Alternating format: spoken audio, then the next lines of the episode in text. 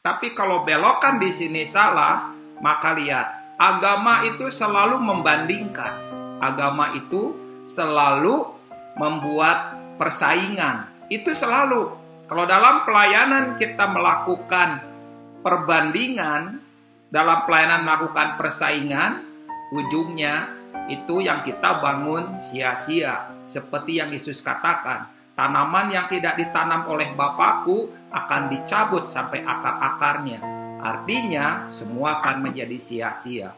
Walaupun kita orang yang melayani, walaupun kita melakukan semuanya untuk Tuhan, segala yang kita lakukan berkaitan dengan hal-hal yang rohani, kegiatan gereja, tetapi itu bisa berujung kepada kesia-siaan.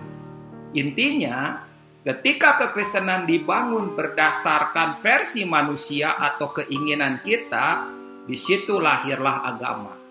Membandingkan, bersaing, menginjak orang lain supaya kita naik, menjatuhkan yang di atas supaya jatuh, dan spiritnya adalah bersaing.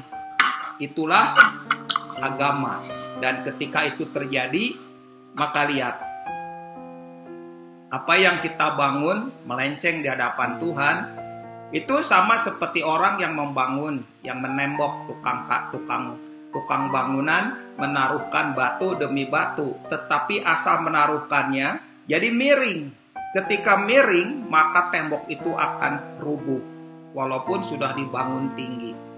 Kekristenan yang dibangun seperti itu akan menjadikan kita orang-orang yang jatuh bangun karena diukur dengan ukuran agama.